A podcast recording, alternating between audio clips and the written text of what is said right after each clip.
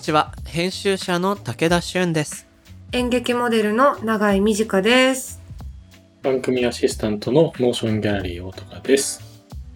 この番組、モーションギャラリークロッシングは、日本最大級のクラウドファンディングサイト、モーションギャラリー上のプロジェクトを紹介しながら、これからの文化と社会の話をゲストと共に掘り下げていく番組です。この番組は、リスナーの皆さんと作るオンラインコミュニティ、もしもし文化センターよりお送りしています。はい。というわけでね、毎月特集を立ててお送りしている番組、1週目になります、今回。うん、なんだろ新特集発表します。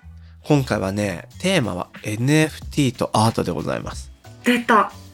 うーん、ちょっと気になるし、なんなら前回特集で、うん。いろんなこんな特集やったらいいよね、なんていうアイデア出しましたけど、早速大高さんの案が即採用でございます。即採用だな即戦力だねいや、もう今やらなきゃ遅いみたいな話がいいです、ね。そっかそっ一番か。早くにやるのこれでしょっていうシンプルな話だったんですが、まあ、アートといえば、昨年4月の特集、見える音、聞こえる風景で、ウェブ版美術手帳編集長橋爪さんから、まあコロナ禍でアートを買う人が増えたよなんていうお話もいただいて、うん。うん、なんか確かにそうかもね、壁があると人は飾りたくなるなんて話がありましたけど、あったね。アートを買うっていうのは少しハードル高かったりもしない？どういうイメージがあります？永井さん。いや、なんか、いいなとか思うけど、やっぱその、お金ある人たちのやつだなみたいな印象？うん、あるね。なんかすごい高いものがアートみたいなイメージがどっかであるかな。はいはいはい。うん、それもあるし、高くない作品、例えばそれこそ友人の作家さんのとか、買いたいなって思うんだけど、うん。結構ちゃんとしなきゃなって構えちゃって、素敵な額装してお部屋に飾って、なんか汚れないようになとか思ってると、つい足踏みしちゃって、そうだよね。僕まだアート作品買った経験がない。意外かも。持ってそうだけどさね。良くないって思ってる。買える時に買いなって思っちゃうし。うんうん。大高さんはどうですかその辺？そうですね。持ってないですね、僕も。まあ特に大高さんがさ、好きそうな現代美術のジャンルだと、でかいものとかが買うじゃないものも多いから、確かに。むずそう。そうですね。あとやっぱ絵を飾れるほどのね、大きな家に住まなきゃいけないですね。住みたいよね。ね壁。えでも壁に、壁全部本で埋めちゃうからな。なかなか、それぞれの生活の何かに合わせて買うっていうことまで踏み切れてない我々3人ってことが分かりましたね。そうですね。ちょっとまずは、ぬか漬けをね、しっかりと続けられる管理能力を身につけてからちょっとアート作品考えると怖いですよね。そうよ。うん。確かに、ぬか漬けよりむずいかもな。むずいよ、管理がね。やばいうんしかし、ぬか漬けの話結構引っ張りましたね。ねまあまあまあまあ、そんなね、我々にとってちょっと、まあ、アート関心はもちろんありつつも、買うまでに至ってない、そういう僕たちも気になるのがこの NFT とアートということで、今月の特集題しまして、何から始める ?NFT× アートの現在。うん。こちらでお送りしていきたいと思います。まあ、僕たちみたいな人もそうだし、そもそも NFT って今よく聞くけどなんだっけ？っていう人もだし、ぜひ最後まで聞いていただければと思います。この番組のハッシュタグは、シャープ、もし黒、ひらがなでもし黒です。アップルポッドキャストの番組ページにもコメントを書き込めます。皆さんのご意見ご感想お待ちしています。そして、Spotify の番組プレイリストのフォローと、もしもし文化センターへのご参加もお待ちしています。あなたももしもしーずになってねうん、お待ちしてますよ。ではでは始めていきましょう。武田俊と。長い短がお送りする、今回はゲストにアーティストの高倉和樹さんをお招きします。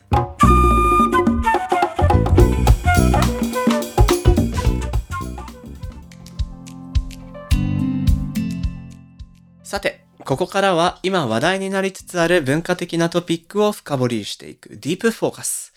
今回お招きしたゲストはアーティストの高倉和樹さんです。よろしくお願いします。お願いします。お願いします。もう徐々に高倉って僕は呼んでしまいそうな気がしてますが、高倉くんは番組初の2回目のゲストということで、うん。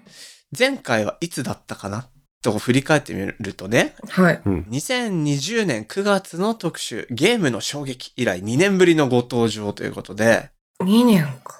はい。振り返ってみようと思ったんですけど、2年経つとね、何話したか覚えてないんだよ。そうなん全然覚えてないんだ。だよ。確かな話し応えがあり盛り上がったっていう体感は残ってるんだけど、うん。うん。じゃあ具体的にどういうゲームの話したっけっていうのは抜けちゃってるんで、僕も聞き直してみようかな。うん。マイクラの話とか、フォートナイトの話しなかった？した気がすうる。フォートナイトの会社の話したね。ォートナイトの会社の話したね。そうだそうだ。あの、エピックの買収みたいな話？したと思う。確か。そうでした。でも早くも2年。うん。まあ、すでに、まあ、ちょっと、メタバースっぽい話してた気がするけどね。してたねマイクラとか。うんうん。なんよ、意外と覚えてるやん。ね私たちより全然覚えてる。覚えてる。そんな高倉くんですが、改めてプロフィール僕の方から紹介させていただきます。高倉和樹さん、1987年生まれ。3DCG やピクセルアニメーション、3D プリント、VR、NFT などのテクノロジーを使用し、東洋思想による現代美術のルールの書き換えとデジタルデータの新たな価値追求をテーマに作品を制作されてます。現在は主に日本仏教をコンセプトとした作品制作のほか、京都芸術大学の非常勤講師もご担当。さらにオープンシーで NFT シリーズ、ブッダバースを展開中ということで、そんな高倉くんをゲストにお迎えする今月の特集、題して、何から始める NFT× アートの現在としてお送りしていきたいということなんですけど。まあこのテーマだったらまず高倉くん行きたいよねみたいな僕の中にはあったりしたんですがそもそものこの NFT× アートのというかまあ NFT に関する特集やりたいねって話したのが、えーこのエピソードの全特集で、えー100回記念で振り返って今後どういう特集やりたいかっていう回をやったんだけれどもうん。そこでね大高さんがいや今 NFT やるべきでしょっていう話になってちょっとその意図を先に大高さんに聞いてみようかな。そうですね。えっと、結構、まあ、アート界隈というか、現代美術界隈だと、まあ、やっぱり、どんなもんでしょうね、みたいな感じの NFT の見方は結構あるかなと思っていて、うん。まあ、正直僕もそのどんなもんかねっていう立場ではありつつも、やっぱりこう、コロナ禍で暗号資産系がすごいバブルになった後に今弾けたりして、結構その、まあ、ある種ハイプサイクルが落ちてきた中でこそ逆にすごく興味を持ち始めているという個人的なところもあって、むしろこっから本当に何かクリエイティブ、まあ単なる陶器みたいなところから NFT っていうのは本当にアートのクリエイティブの手段としてなんか盛り上がっていくのかしらみたいなちょっと興味を持ってるところで、いろいろ今周りに NFT 関係をやってる人を聞くと、まあ、そう NFT アートって今言われてた時からもうちょっとこう、なんていうんですかね、あの、ファンコミュニティの一つだったりとか、まあ言ってしまえば、まあちょっと僕そこを全然理解してないんですけど、朝のラジオ体操のスタンプ集めるみたいな、そんなコミュニケーションツールになってるんだよ、逆にって言われたら、そっちの方がなんかすごい興味持ち始めて、それめっちゃ面白くねみたいなああ、なるほど。ところで、なんかもしかしたらこの、もしもし文化センターでも何かできるかもしんないし、まあ、それをもうちょっとこう最前線でやられている方に実際のところ、まあどうなんですかみたいなところを、ぜひちょっとお伺いしたいなというのが意図ですね。なるほど、なるほど。なんかまとめちゃうと、最初ちょっとやや疑問符があったテーマだけれども、そういった、えっ、と、まあ、ある種の、なんていうのかな、コロナかける NFT バブルみたいなものが一旦落ち着いたというか、まあ、まあ、単純にか暗号資産の価格が下がってったみたいな背景の中で、もっとポジティブな面が見えてきてるんじゃない？っていうことなんですね。なるほど。そんな NFT、先に聞いてみましょう。永井さん、NFT 知ってた？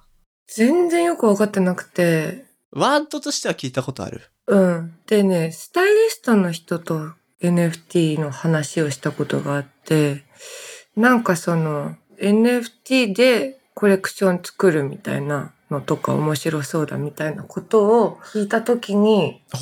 結局じゃあ、ヤフーブログのアバターと同じってことっていうことまでしか私の学びは進まなかったんだけど、うんうんうんうん。なんかその、ぼんやりした、なんかこういうことなのかなっていう NFT アートっていう言葉うんうん。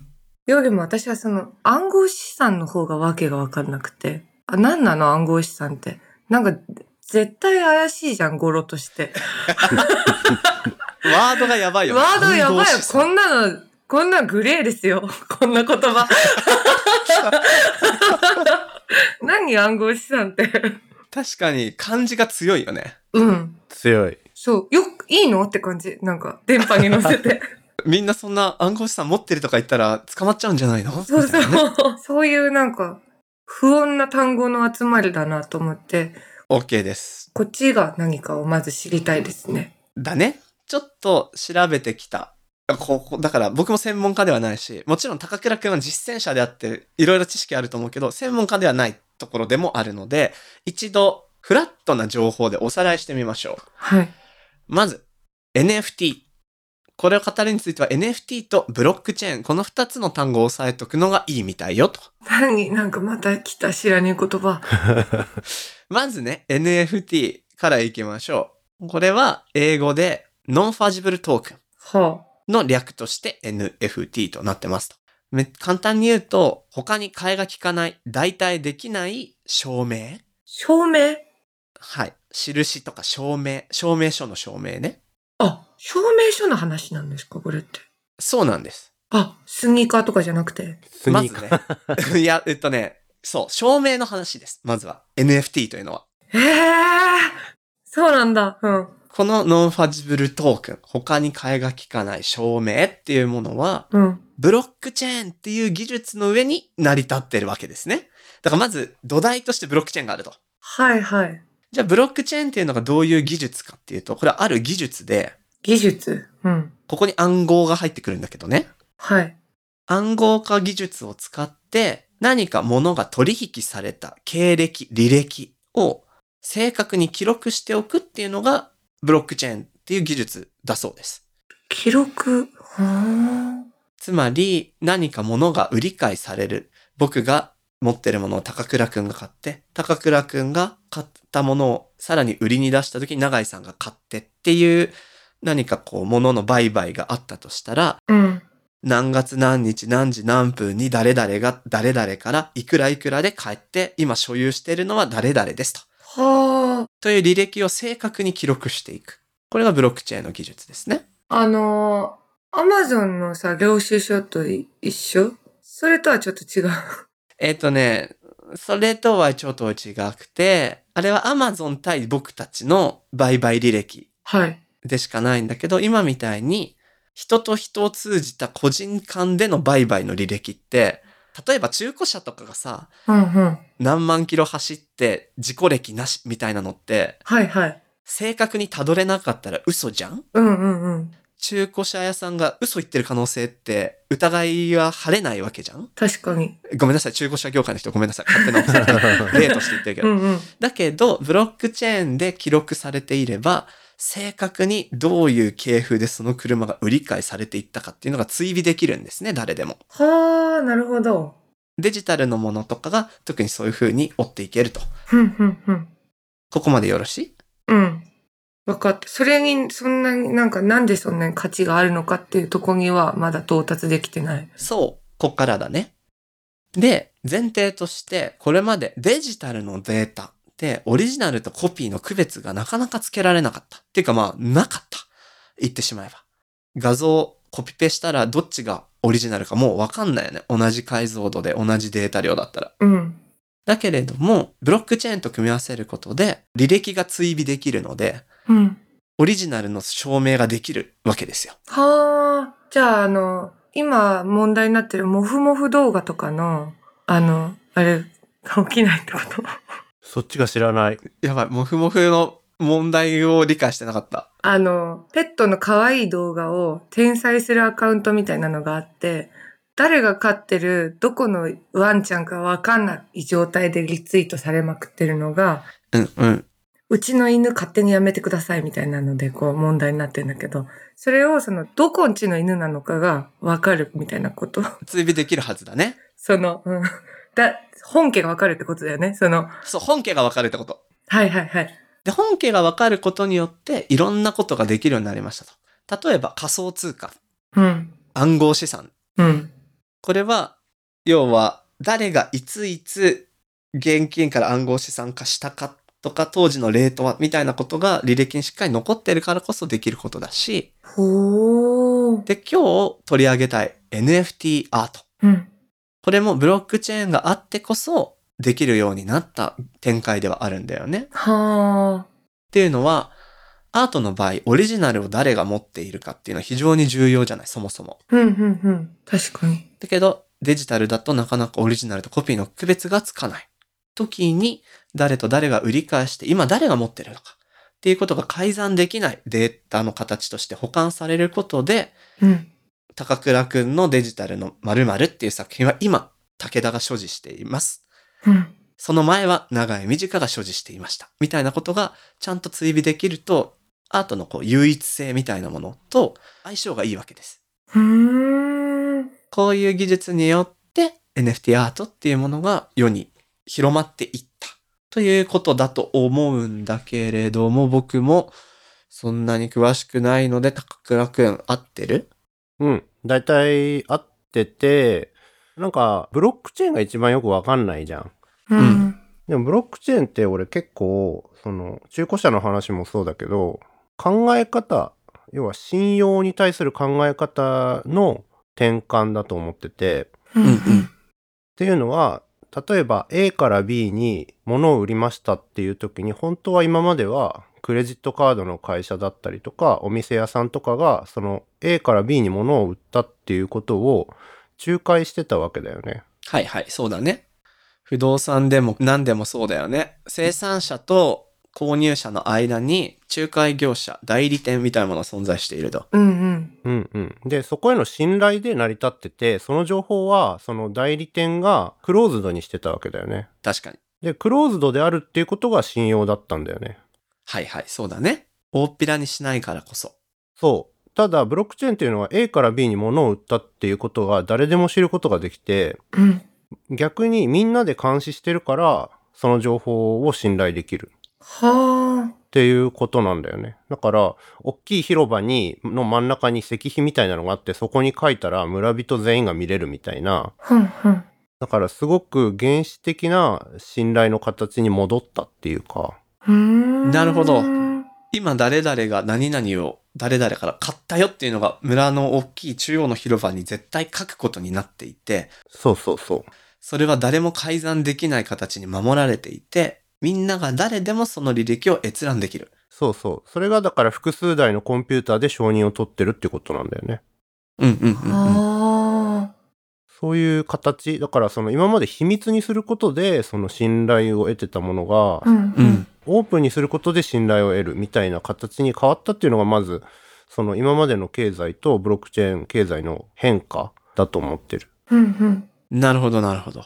価値を維持するには信用っていうものが必要で、その信用のあり方を、まあ、高倉の感覚だと古典的な形に戻せたというか、そうそう。シンプルな形に戻せた。なんかだからインターネット使って、ハイテクノロジーを使って逆に原始時代に戻ったみたいなイメージがある。うんうん。なるほどね。はいはいはいはいはい。長井さんどう？なんか見えてきた？気になることあったら聞いてみて。うーん。なんか、え、その誰から買ったかっていうこと？誰から誰が買ったかっていうことが重要だっていうこと？ですか？あ、NFT の場合ですか ?NFT の場合は、まあその履歴が残るっていうことも多分重要だし、まあ最初にだから僕が発行してる NFT があって、同じ画像で全く別の人が発行してる NFT があったら、そっちは偽物なわけじゃないですか。はいはい。その書いた人じゃない人が発行してたりしたら、そういう確認の取り方とかもこう辿っていけばわかるそれってその、まあ、なんだ、偽物を作る悪い人がいるっていう場合は、その、すごい理由がわかるんですけど、その前提から生まれてるものなんですか？その。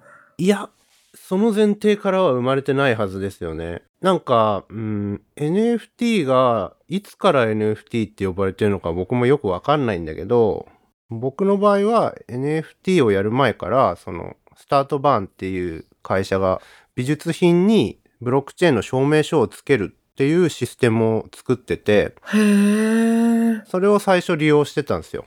なんでデジタルデータってやっぱり僕は長く作家活動やってきてデジタルデータって売れないよねっていう話に毎回なるからはコピーされちゃうからね。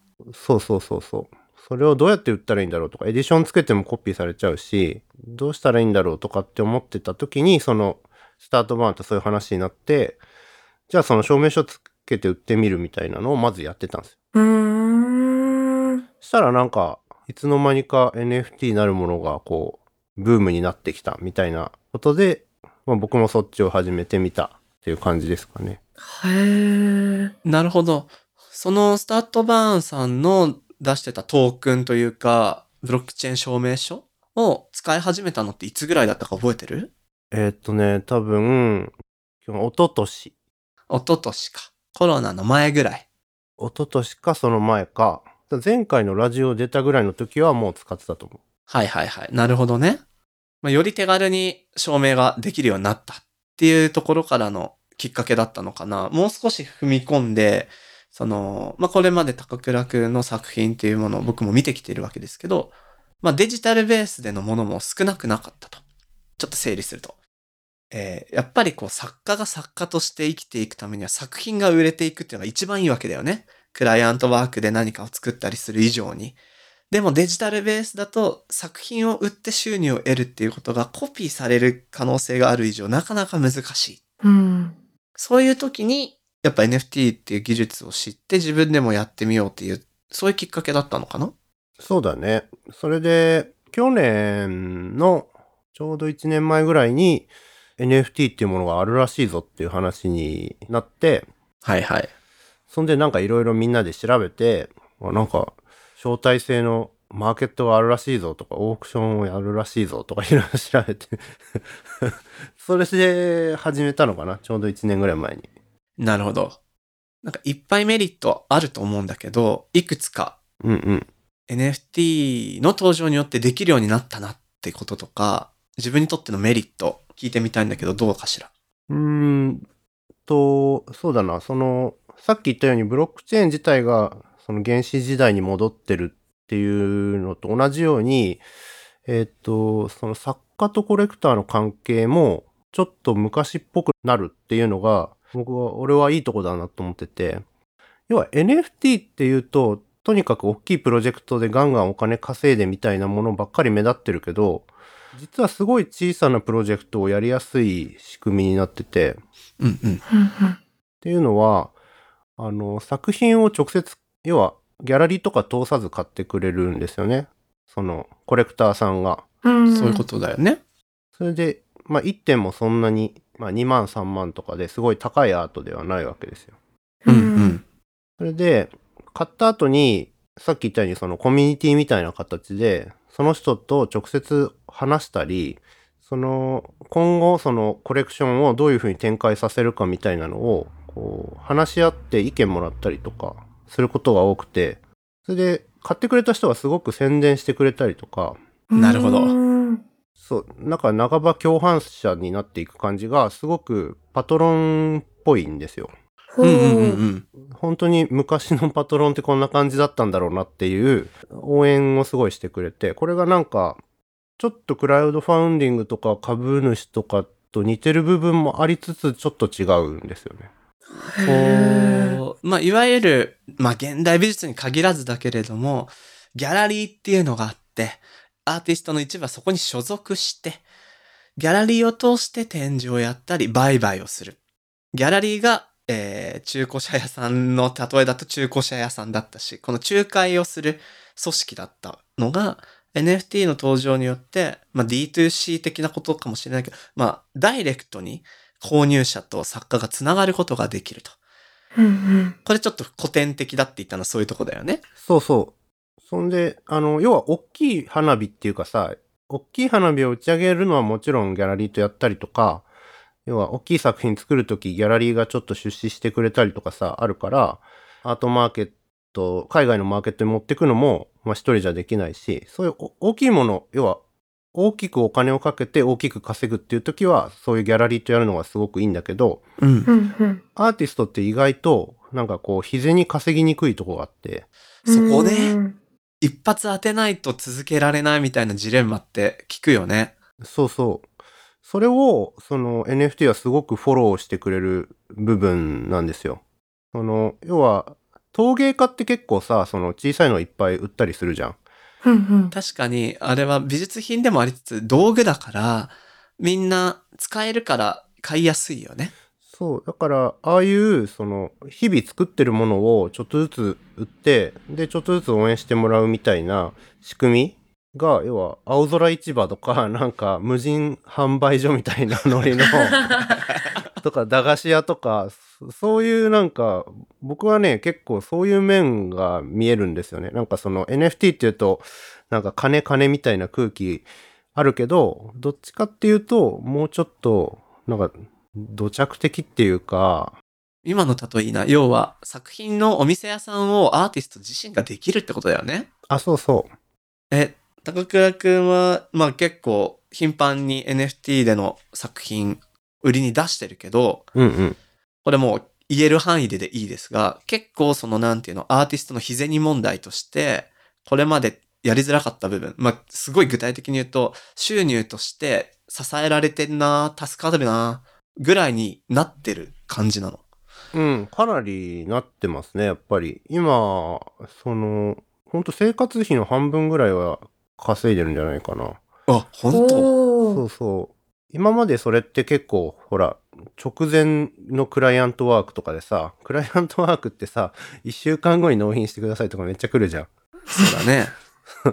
そういうのをこう、回して、怒ったりしてたもんね。そうそうな、何回修正出すんだよ、みたいなねそ。うそうそうそう。あでもまあ、お金がいいからやんなきゃみたいなさ、うんうん。そういうのをうまいこと回してやってたけど、うん。そういうのがちょっとを少なくして、その日々自分のキャラクターを描いて、それを販売するみたいなので、ちょっと回そうかなと思って。いや、生活費の販売は、はあ半分はちょっと少ない額じゃ全然ないぞ。し、なんか、ポジティブな、まあ別にクライアントワークがネガティブっていうつもりはないけれど、自分がピュアに作りたいなって思うものの売買で生活の一部が作っていけるって、これアーティストとして一番あるべき形だよね。そうそうそうそう。だから本当に今までは、その展示だったり、アートフェアだったりっていう大きな花火のためにお金をこう別の仕事で、まあ、クライアントワークで稼いで貯めていくみたいなスタイルだったけど、それとまた違う形で生活できてるので、今は結構いいなと。気持ちよさそう、そのじサイクルはね。ねいいな。なるほど。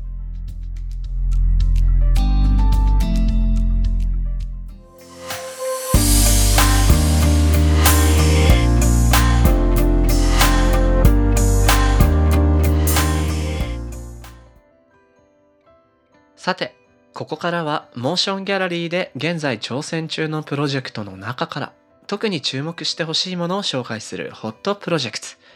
大高さん、今日はどんなものが届いてますか？はい。オープニングでもアート作品の購入に対する意識の話になりましたが、クラウドファンディングのリターンにアート作品が設定されていると、購入への意識がまたちょっと、それとは違ってきたりしませんか？そうだよね。違うよな。いや、するでしょう。なんか、どんなリターンでも嬉しいけど、アートってことは一点物ってことだと思うから、その一点めがける、なんか、応援の仕方ってちょっと力の入り方がもう違うし、よりプロジェクトに深くコミットしてる感を感じられそう。いやー今回はそんなはいアート作品に関連してですね、イラストレーター山口真央さんの作品集制作応援プロジェクトをご紹介します。はい、山口真央さん。ほう。山口真央さんとはどんな人なのというリスナーさんもいらっしゃると思うので簡単にご紹介をします。山口さんは真央猫や絵本ワニワニシリーズで知られる今年デビュー35周年となるイラストレーターの方でえプロジェクトページに作品が多数掲載されていて、きっと見たことがあるという方も多いんではないかなと思います。今回はその山口さんの初の作品集ということで、寄稿文や対談などもあってとても充実な内容となっているそうです。プロジェクトを通してよりクオリティの高い作品集とするための応援を募っております。ほいほいほいでねまずねあの言葉で伝えきれないからプロジェクトページ見ていただくと結構の打率であー見たことある絵柄だよっていう人いるんじゃないかな見覚えが、なんか懐かしいよね、ちょっと。どっかで見たんだよな。僕ワニワニのシリーズは多分子供の時読んでるなね、見たことある気がする。でですね今回出版社からまあこの作品集出るんですがそもそも企画制作アートディレクションデザイン編集全てを山口さん山口真央さんご自身とうん。プロダクションこちらの手作りで作っていく記念すべき作品集すっげー。ってなるともう気合も抜群なわけですよ。うん、そうだよね。できるだけお金をかけて作りたいということでクラウドファンディングで今回あのモーションギャラリー選んでくださって、えー、とプロジェクトが立ち上がったという経緯だそうです。素敵。でねその気合の断片がねプロジェクトページからすごく伝わってくるの。っていうのはまずねページのラフっていうのがあるわけですよ。この編集者まず書くやつなんですね。ページの構成どこにテキストで。これがね濃密で僕まず目引いちゃった。すごいね、これ。何回も遂行を重ねてこの構成を考えてらしたみたいで。まずこれでグッときつつですね。そこからスクロールしていくと、まあ、実際の半面というかが見えてくるんですがうんうん。見どころの一つとしていろんなクリエイターの方からの、えーテキストを寄稿していただくみたいで豪華。すごいよ作家さんだとね僕が好きな川上弘美さんとか池澤夏樹さん谷川俊太郎さんといった面々からあとねイラストレーターの鈴木浩二さんとかまあほんとそうそうたるメンツすごい。できっと紙もこだわってらっしゃるはずでねえ。そして大高さんがアート作品が絡むと言っていたのはまさにリターンにですねこれもうほ完売すでにしてしまっているみたいなんですけどオリジナルのドローイング作品額装したものが1点それぞれ10万円コースで10点ご用意していたのが速乾だったそうで。すごいな。ちなみに5万円の木版画の額装コースは版画なのでありますまだ。素敵だな。どう？お家にね、うん。こういうね飾りたいしなんていうかうん。こういう本の作り方もあるんだって僕は今発見がうんいっぱい諦めないといけないもんね、やっぱ。お金がかかるから。そうなんだよねやっぱりねちゃんと商品としてのこうね利益とかを考えていくと詰め込みきれないところをこういう風にブーストかける素敵だと思いますそんなですね、イラストレーターで画家、絵本作家の山口真央さんから、リスナーの皆さんに向けてメッセージが届いているのでご紹介します。デビュー以来35年、ついに念願の山口真央作品集を発行する企画が実現しました。様々な協力者により、版元である原稿者から出版できる運びとなりましたが、そもそも画集や作品集というものは、コアなファン層が主要なターゲットであり、あまり多くの部数が売れる分野ではなく、持ち込み企画がなかなか通らないのが実情です。さらに、オールカラーの画像ばかりの作品集は、スキャンや撮影にも多くの制作費がかかります。妥協せず、可能な限り良い作品集を作るため、皆さんの協力をお願いし、素晴らしい作品集を作り上げたいという思いです。とのことで、いやーほんとその通りだよな。素晴らしい。オールカラーなんですね。それ実現するのって本当に難しいと思うから。なんかこういう風になんていうのかな。プロジェクトのブースターとしてクラウドファンディングモーションギャラリー使っていただけるのとってもいいなと思ったしいいケースになりそうな気がしました。山口真央さんどうもありがとうございました。このプロジェクトはモーションギャラリーで8月18日まで。ぜひチェックしてみてください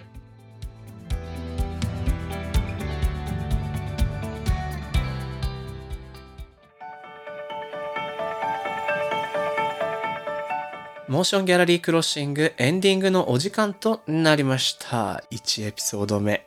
長井さんどうだった？いろいろおさらいできたね。なんかやっとちょっと分かったって感じ。